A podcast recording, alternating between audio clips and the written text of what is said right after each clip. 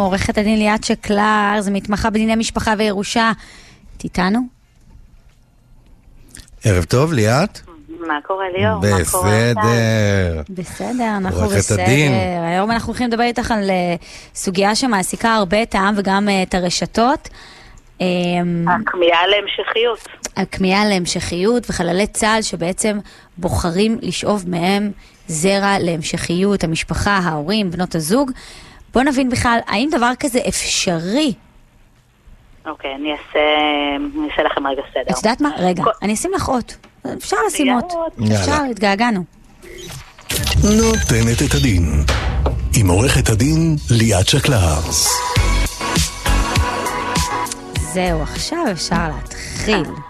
אז כן, תעשי לנו סדר. מדינת ישראל, שלל קשייה, דווקא היא כן אחת מהמדינות שכן מאפשרת לשאוב זרע, לעשות שימוש בזרע של אדם שנפטר. אנחנו במקרה שלנו כרגע מדברים על פנטנים מה-7 באוקטובר, עברנו כולן כאן איזשהו משהו ששינה את חיינו לעד, כמו שנאמר, ונכנסנו לאיזשהו צוואר בקבוק מאוד מאוד קריטי של נשים שאיבדו את יקיריהם, אם זה אנשים, ש... אזרחים שנרצחו ואם זה חיילים שנרצחו. ראינו שהמון המון המון חבר'ה צעירים נרצחו, שעוד לא התחילו את החיים שלהם, חלקם עם כן, בנות גם זוג, חיילים חלקם... בסדיר הם בדרך כלל. בגילאי ה-20 עד 24. נכון, חיילים בסדיר. 18. אז ככה, אז קודם כל אני אספר לכם שאפשר, ובתי המשפט מאפשרים לשאוב זרע מנפטר. איפה מתחילה הבעיה? שיש לנו 72, עד 72 שעות מרגע הפטירה לבצע את כל הפרוצדורה. כשאני אומרת פרוצדורה, זו אותה הגשת בקשה לבית משפט, אישור של שופט והגעה לבית חולים לשאוב את הזרע. אז אני אגיד לכם שבשביעי באוקטובר ניתנה הוראה לאפשר בבתי החולים לבצע שאיבות מהנפטרים. הם אומרים, קודם גם- כל תישבו, קודם כל שיהיה. קודם כל תישבו, תקפיאו, אסור לעשות עם זה שימוש, והחידוש פה שניתן לשאוב גם על פי בקשה של ההורים. הרי אנחנו יודעים, אנחנו כבני זוג לא הולכים להורים שלנו אה, ושואלים כן. אמא, אבא, אפשר לעשות ילד, אתה יודע, ההורים גידלו את הילדים 18 שנה, 19 שנה, 20 שנה, שלחו אותם לצבא, נתנו את כל החיים, ואז הם הופכים להיות בלתי רלוונטיים לאותה שאלה של המשכיות, ופה בדיוק בא...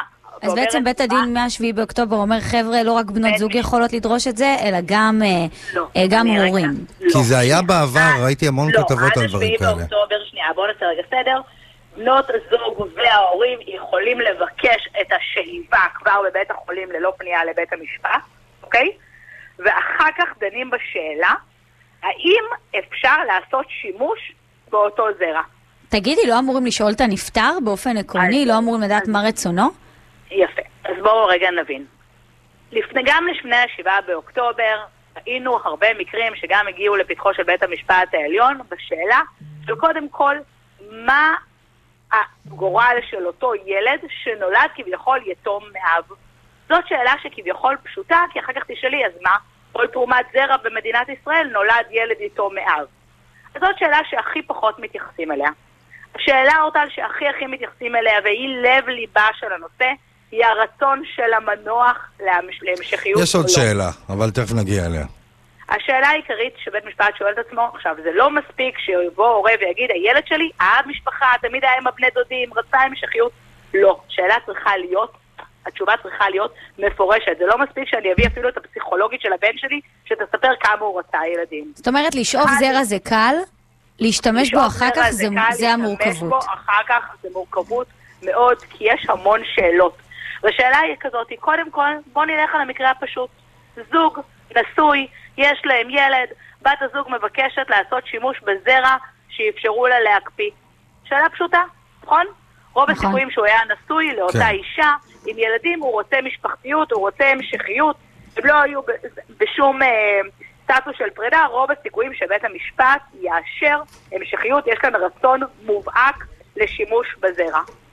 אבל בואו נלך איתכם למקרה שהיה חייל צעיר בן 24-25, קצין, שהיה נשוי שנה, אין להם ילדים, וההורים שלו מאוד מאוד רוצים לעשות שימוש בזרע שהוקפא בהסכמה ביחד עם בת הזוג. והיא, רק שבת הזוג היום באה ואומרת, חבר'ה, עם כל הכבוד, אני צריכה להמשיך את חיי. אני לא יכולה, אני לא רוצה. את הרצון של ההורים. אני לא רוצה. אומרים ההורים של הנפטר, אתם יודעים מה? אנחנו מבינים אותה. גם אנחנו לא בטוח היינו רוצים. בואו, יש לנו מישהו שאנחנו מכירים, והיא מוכנה לשאת את העובר הזה. מה בית המשפט אומר? האם בית המשפט יאשר את זה? בית המשפט העליון לא יאשר את זה. במקרה הזה לא. אבל יכול להיות כן שאולי אולי במקרים אחרים, אולי היום... אבל... אם יש הסכמה מראש, אם- לעומת זאת, לעומת זאת, פה לא נכנסים בכלל להסכמה מראש, אוקיי? ברגע שיש, שבת הזוג, אוקיי? מתנגדת לנושא, אי אפשר להמשיך, כי יוצאים מתוך נקודת הנחה, אוקיי? שאותו, אה, שברגע שהם היו... אבל יכול להיות שהיום, בימים של היום, יש סיכוי שבית המשפט יחשוב אחרת וכן יאפשר נכון, להורים לקיים נכון, אבל כן, המשכיות. בית המשפט כן מדברת מאפשר על להורים. סבא וסבתא. אני יכולה להגיד לך ששיש, יהיה- היו מקרים שיש סבא וסבתא, אוקיי? אבא, זה עדיין לא סבא וסבתא. שיש, הייתה אימא חד-הורית שבנה נרצח בהיתקלות עם מחבלים. והיא הייתה, הוא היה בן יחיד, והיא הייתה אם יחידנית. ולה אישרו. והיא הגישה בקשה לבית המשפט להקפיא את הזרע ולעשות בו שימוש עם אישה אה, אחרת, ואישרו לה את זה, ונתנו לה לעשות פה את, ההם, את ההמשכיות של הבאת ילד לעולם. צריך לזכור, מדינות מרגיש לי אגב כמו- שפשוט היום אומרים דבר כזה. יש אה, לצערי לא מעט חללים שלא זכו להמשכיות, ובית המשפט בא ואומר, חבר'ה, קודם כל דבר ראשון, אה, תשאבו את הזרע ותקפיאו אותו. מה קורה לאחר מכן? צריך לדון כל אדם לגופו. אורתה, אני יכולה להגיד לך שמתחילת המלחמה, מה-7 באוקטובר, הוגשו 42 בקשות, נשאבו 32, נשאבו 32, 39, סליחה. אני יכולה להגיד לך שלא תמיד הזרע בסופו של יום, אחרי ההפשרה ואחרי הכל בכלל נמצא. תקין. ש- שאפשר uh, לעשות בו שימוש. אני יכולה להגיד לך שמדינות מתוקנות כמו גרמניה, שוודיה, אנגליה, צרפת וקנדה אוסרות בכלל לעשות uh, שימוש בזרע. ואורטל, אני אשאל אותך שאלה, אז בואי אני אשאל שאלה מאוד מאוד קשה. האם אני היום קוראת לכל חיילי, המילואים וכל חיילי הסדירים לחתום על צוואה ביולוגית? כן. שיסדירו מראש את הרצון שלהם להמשכיות כן, או לא להמשכיות. אני חושבת שעדיף. כן? נכון, כי מצד אז זה אחד... גם תהיה חתיכת שאיבה, יצטרכו לעבוד פה. ו- הם לא צריכים, לא, לא, לא, לא, לא. יכול להיות שיהיו כאלה שיגידו לך, אני לא רוצה. לא. אני הייתי אומר שאני לא רוצה. ליאור, הם רק נותנים את ההסכמה מדעת. כן, הבנתי, הבנתי, זה אוקיי. הצחיק אותי הסיטואציה נכון. שיש שאיבה גדולה. אגב, נכון, סליחה, לא עדיף לשאוב מראש? באמת, אליון. קודם כל, אורטל, אנשים, לא עלינו, שמקבלים, שחולים בסרטן, אחד הדברים הראשונים שעושים בגיל 16, 17, 18, עם ילדים חולי סרטן ונוער מתבגר, זה שואבים להם זרע. גם כי זה הדבר לנשים, הראשון אגב. שנפגע, כי זה הדבר הראשון שנפגע בטיפולי כימותרפיה. אני חושבת שהוגן, אגב, הוגן להבין עכשיו שאם הסיפור הזה קורה, וכן, תראי מה זה, 39 אנשים כבר אה, שאבו מהם זרע, זה אומר שיש יש ביקוש ורצון לדבר הזה. אני חושבת שהיום, בעידן המתקדם, צריך לשאול חיילים מראש, האם הם מעוניינים בטופס, בכלל... נכון, בטופס חיול. יכול להיות שבטופס חיול צריך לחתום על איזשהו צוואה ביולוגית. כמו שבן אדם, אנחנו רואים היום שמעלה מצטרפים איזושהי צוואה שאנשים השאירו באיזשהו משהו. הרי נורא קל להגיד, אני, אם אני הולך לעולמי, אני רוצה שההורים שלי יהיה להם את הזכות הזאת. מצד שני, את יודעת, זה משהו שהוא הרבה יותר קשה. לא, אבל הנה ליאור בא. ואומר לך כאן, אני לא הייתי רוצה. לא הייתי ברור רוצה. שלא. מה, אני רוצה להביא ילד לעולם שאין לו אבא? איזה מין... ויכול להיות. נכון, למה שאני ולא. רוצה דבר כזה? לא יודעת, יש כאלה שרוצים, אוקיי. ויש כאלה יש שלא. צריך לשאול את השאלה הזאת באמת. די- עכשיו, יש שאלה, עוד שאלה שהיא באמת כן. המרכז פה והיא תכריע הרבה דברים. האם ילד שנולד מזה מקבל את ההטבות של משרד הביטחון של ילד של אה, חלל צה"ל? אז אני, קודם כל, אני כי זאת מאמינה- השאלה פה ואת יודעת. אה, כי קודם כל, מדובר על- על- על- על משהו מרחיק לכת. נכון. קודם כל, אני לא יכולה לענות לך על זה, כי עדיין לא הסדירו את הדבר הזה כרגע אחרי המלחמה. דבר שני, אני יכולה להגיד לך שהיום משנים את כל המענקים, ואנחנו רואים שבאים לטובת אפילו בני זוג מאותו המין, שביני לבינך אני אומרת לך שאני מאוד מברכת על זה. מצד כן, שני, אבל אני פה יש משהו אותך- אחר. פה זה כאילו, את יודעת, בחירה מודעת. זה שבוודאי יש בני זוג מאותו המין עוד לפני, ברור. פה אתה מראש מביא אה, אה, ילד שקול לחלל צה"ל. את מבינה? מעניין, אני חושבת שהם לא הסדירו את. הדבר הזה. ועכשיו, שנייה, בוא נגיד, ההטבות והסכומים הם מרחיקי לכת של משרד הביטחון. נכון, אבל אני חושבת שההטבות האלה מתקבלות לא, ב, לא בדיעבד, אוקיי? אלא לבן הזוג שהיה מקורו במועד, ודרך אגב, הם כן יקבלו, כי מישהו יקבל. הרי כשאנחנו מדברים על, על נפגעים ועל משפחות שכולות, וזה בדיוק השאלה של התיקון היום לחוק, כשמדברים על בני זוג שלא יהיו נשואים, מה קורה במצב שלמישהו היה בן, בת זוג, שלושה, ארבעה, חמישה חודשים, הם עמדו להתחתן, האם היא צריכה לקבל את הכספים יותר מעורב? כל שאלה הנושא מעולה. של הכספים, כל שאלה הנושא של מעולה. הכספים, אני אומרת לך שכל הנושא של. הכספים, היא צריך להיבחן היום מחדש, כי אתה יודע, ברגע שהם פרסמו את זה בגאווה, ואני מסכימה עם זה, שבני זוג מאותו המין אמורים לקבל את אותן ההטבות, אבל פה נשאלת השאלה, אתה יודע, אנחנו ראינו את כל הכתבות של בני זוג שעמדו להתחתן והציעו נישואים על הקבר, מה יהיה ההשלכות של הכספים? זה השלכות כל- מרחיקות לכת, אגב. נכון, ואני רוצה להגיד לך, שאלה שאורטל ואני דיברנו עליה, אתה יודע, אנחנו נורא נורא נורא כמהות לשוויון. מה קורה עם נשים שנופלות בקרב? או מה בכלל חללות פעולות שלהם? אה, של... מה עם ההמשכיות שלהם? נשים אי אפשר שגם- לעשות נשים פרוצדורלית? שנרצחו, יש- למשל בנובה. ביישובים. אי אפשר. אי אפשר? אי אפשר. פרוצדורלית אי אפשר, כי זרע של גבר, כמו שאנחנו יודעים, יש הרבה, וביצית של אישה שאפשר להפרות אותה ולעשות איתה בעצם את ההליך. נו. זה משהו שאנחנו צריכים להיות במועד מאוד מסוים בחודש. אנשים שיש להם בעיות צריכות לעבור המון טיפולים כדי לבדוק בדיוק את מועד השאיבה, זה לא משהו שאפשר רגע, אבל אם לעשות. מישהי הקפיאה ביציות, הקפיאה זה משהו אחר מראש. אוקיי, הקפיאה? מראש וחס ושלום היא לא איתנו, אפשר? מבחינה אני רוצה להגיד- טכנית. אני רוצה להגיד לך שעל זה היה פסיקה שאנחנו שוב נשאלת את אותה שאלה. זרע וביצית הם לא משהו שהוא בר או רשע, אוקיי? ושוב ייכנסו לשאלה, מה היה הרצון שלה? אם היא הייתה נמצאת כרגע בתוך הליך מסודר, שהרי לא שואבים ביציות סתם, שואבים ביציות לרוב לצורך טיפול שאותו אישה נמצאת באיזשהו, שהיא נמצאת בטיפול או באיזשהו רצון להביא ילדים, כמו שאנחנו רואים בחורות צעירות שבאמת שוא- שואבות, אנחנו מבינים, אז הש- הביצית והזרע הם לא בר או רשע, אוקיי? ולכן כל מקרה למקרה ייבחן לגופו, ויראו מה, מה אותו, ושוב אנחנו נחזור לאותו רצון. אם אותה אישה, דרך אגב, הייתה באיזשהו הליך של פוריות ושל רצון להקים משפחה, אני מאמינה שיש לה, שיהיה לה את אותן זכויות בדיוק כמו הרצון להמשכיות של גבר, רק צריך לזכור משהו אחד, בתרומת ביצית אתה גם צריך רחם. ואתה כן. צריך מישהי שתישא את ההיריון. כן, צריך פרטנר צריך שלישי, כאילו, למשוואה. בדיוק, ולכן צריך גם להסתכל על השאלה של האם היא הייתה, הייתה לה בת זוג שאפשר באמת לעשות את זה, אוקיי? מורכב מאוד. בתרומת ביצית. לתרומת ביצית, בגלל זה יש, יש חוק מאוד מאוד מאוד מאוד מסובך, ארוך, שחשבו עליו גם מבחינת הדת, כי צריך להבין את כל נושא הממזרות במדינת ישראל. זה בעניין נשים. בהצלחה. בהצלחה עם הנושא. אגב, אני רוצה להזכיר לכם נושא אחר שדיברנו עליו, כי יש היום אה, עשרות יתומים מה-7 באוקטובר, והבנתי כבר שהתחילו ריבים פנימיים בין משפחות, מי דואג, מי. לוקח, מי לא לוקח, מי ייקח. הנטילת אחריות הזאת שנופלת פתאום על המשפחות בבוקר בהיר אחד, היא מטורפת. וזה וכבר שוב מחזיר שמעתי אותנו על... לאותו שאלה, שאנחנו אף פעם לא יודעים מה יקרה, אבל אנשים מפחדים להתכונן לרע מהכל. נכון. כי אם כל בן אדם היה עושה ייפוי כוח, מסכים. או צוואה, או... או אפילו יקרה- הסכם ממון. זה לא, ב- הסכם המון לא היה, הסכם המון דרך אגב לא בטוח היה עוזר לך.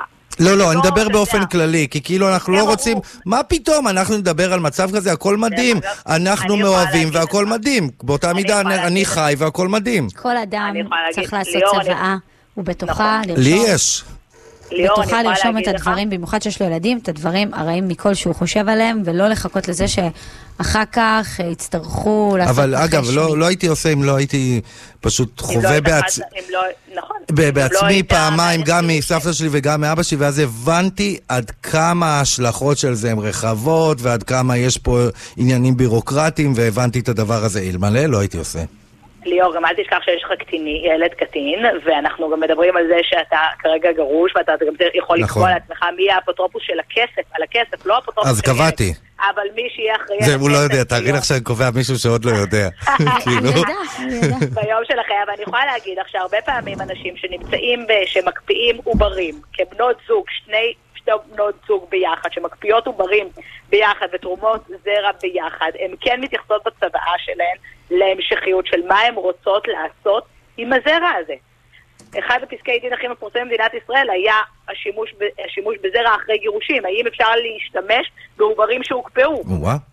אוקיי? אז אני, תאמינו, המ- המקום הזה של עוברים והולדה, אבל פה ליאור, אתה בעצם נכנס לשאלה של לעשות חיים שאין חיים. כאילו, האב, אתה מבין, זה לייצר משהו, להכניס מתוך מודעות. מצד שני, אתה יודע, אנשים כמהים, אתה יודע, רחל אימנו אמרה, אם אין לך בנים, אתה לא חי, אתה לא קיים. כן, אז- תראי, אני מרגיש שאנחנו פשוט נכנסים לעולם סבוך של דילמות, דילמות אתיות שנוגעות לכל מקרה, גם ממש ממש אני באמת בספציפיקציה של חושבת דברים קטנים. שהפתרון לסיטואציה הזאת היא לבקש אה, צבא ביולוגית מאנשים שהם לוחמים, כדי לדעת מה אבל רצונם. אז מה, מישהו, מישהו, מה, אתה מוצא לו מישהי בעצם? לא, לא. אתה... אני בא, נגיד, אני חי...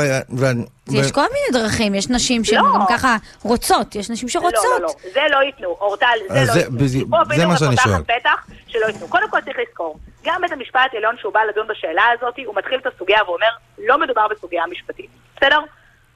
וגם לא בשאלה ערכית, כי ברור שכל אימא ואבא רוצים איזושהי משיחיות. נכון. לבן פשוט. אני מרגישה שקצת לא חושבים פה על הילד ש... או הילדה שייוולדו לעולם, אלא חושבים כל הזמן רק על, אה, לא נכון, להפך. על לא הרצון מסכימה. של הסבא וסבתא, לא- או אני הרצון לא- להמשכיות. אני לא מסכימה איתך, ודרך אגב, הרצון של הסבא והסבתא, כמה שזה נשמע נורא, הוא באמת מתגמד. אוקיי? הוא באמת מתגמד, והמקרים הם באמת מקרים מאוד מאוד מאוד קיצוניים, שנותנים לסבא והסבתא להמשכיות הזאת, והרבה מקרים נעצרו, אנחנו יודעים שיש שלוש ערכאות שיפוט, יש ערכאה של בית משפט לענייני משפחה, מחוזי ועליון. יש הרבה פעמים שה, שזה נעצר, שבית המשפט השלום נגיד אמר, אנחנו מוכנים שהסבא והסבתא יביאו ילד עם, אה, עם אישה שהוא לא הכיר, ואף אחד לא הגיש ערעור. ויכול להיות אם זה היה מתגלגל עד העליון, היו עוצרים את זה. אני אוקיי? איתך אבל, אורטל. צריך לחשוב על הילד, בוא שנייה. שאלות, תראה, טוב, שאלות... אם אה, חלל צה"ל, אם לוחם, יש לו אישה, והוא אה, כאילו איש משפחה, ויש לו עוד ילדים, והיא רוצה להביא עוד ילד ממנו, יש לזה סיפור אחר. לא יודעת, אין, לזה- יש לזה כל מיני אבל דברים. בגלל זה, אורטל, אם, אם את רוצה מחר ללכת לבנק זרע לקבל תרומה, את הולכת לבנק הזרע, מקבלת תרומה, את לא צריכה אישור של בית משפט. אם יש לך זרע קפוא של בן הזוג שלך, של בן הזוג שלך, את צריכה אישור דבר של בית שכל אחד עושה, כן. מחזיק בצד. את צריכה אישור של בית משפט ל- לעשות בו שימוש. כי בסופו של דבר, הזרע הוא לא משהו שניתן להעברה. את לא יכולה להוריש אותו. הוא כן של המנוח, וגם אחרי פטירתו, כמו שאומרים שלשון הרע אחרי פטירה, זה לא שבן אדם אפשר אחרי שהוא נפטר לדבר עליו ולהוציא אליו לשון הרע. לא, זה נשמר. זה זכות שהולכת איתך לעולמי עד. אז זה לא אומר ש... את יודעת, אנחנו שואלים, הנה, לבנק הזרע אני יכולה ללכת ולהביא ילד שלעולם הוא לא ידע מי אבא שלו, וכדי שבעולם הטכנולוגי שלנו נוכל להמשיך אה, להביא ילדים, ומצד שני, אם יש לי בן זוג, בעל, דרך אגב, זה לא משנה אם הוא היה בעלי או בן זוגי, אם לא היינו נשואים, ואני, וכן הסכימו לשאוב את הזרע שלו, אני עדיין לא אוכל לעשות בו שימוש בלי אישור של בית המשפט, כי הוא לא פה, אוקיי? אוקיי. ולכן, אם אנחנו יודעים שאנחנו... מורכב.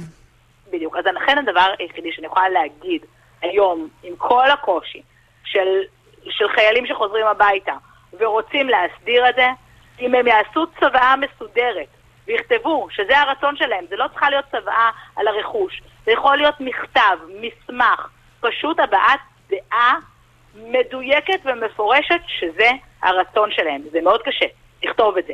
זה מאוד קל להגיד את זה. אני רוצה, כן, אמא ואבא, אין לי בעיה שתעשו את זה. לכתוב את זה, זה קשה. צריך להעלות את המודעות לזה. עורכת הדין ליאת שקלרס, שמתמחה בדיני משפחה וירושה, תודה רבה לך. תודה לכם, שנדע ימים טובים. אמן, אמן. אמן, אמן. תודה. ביי ביי.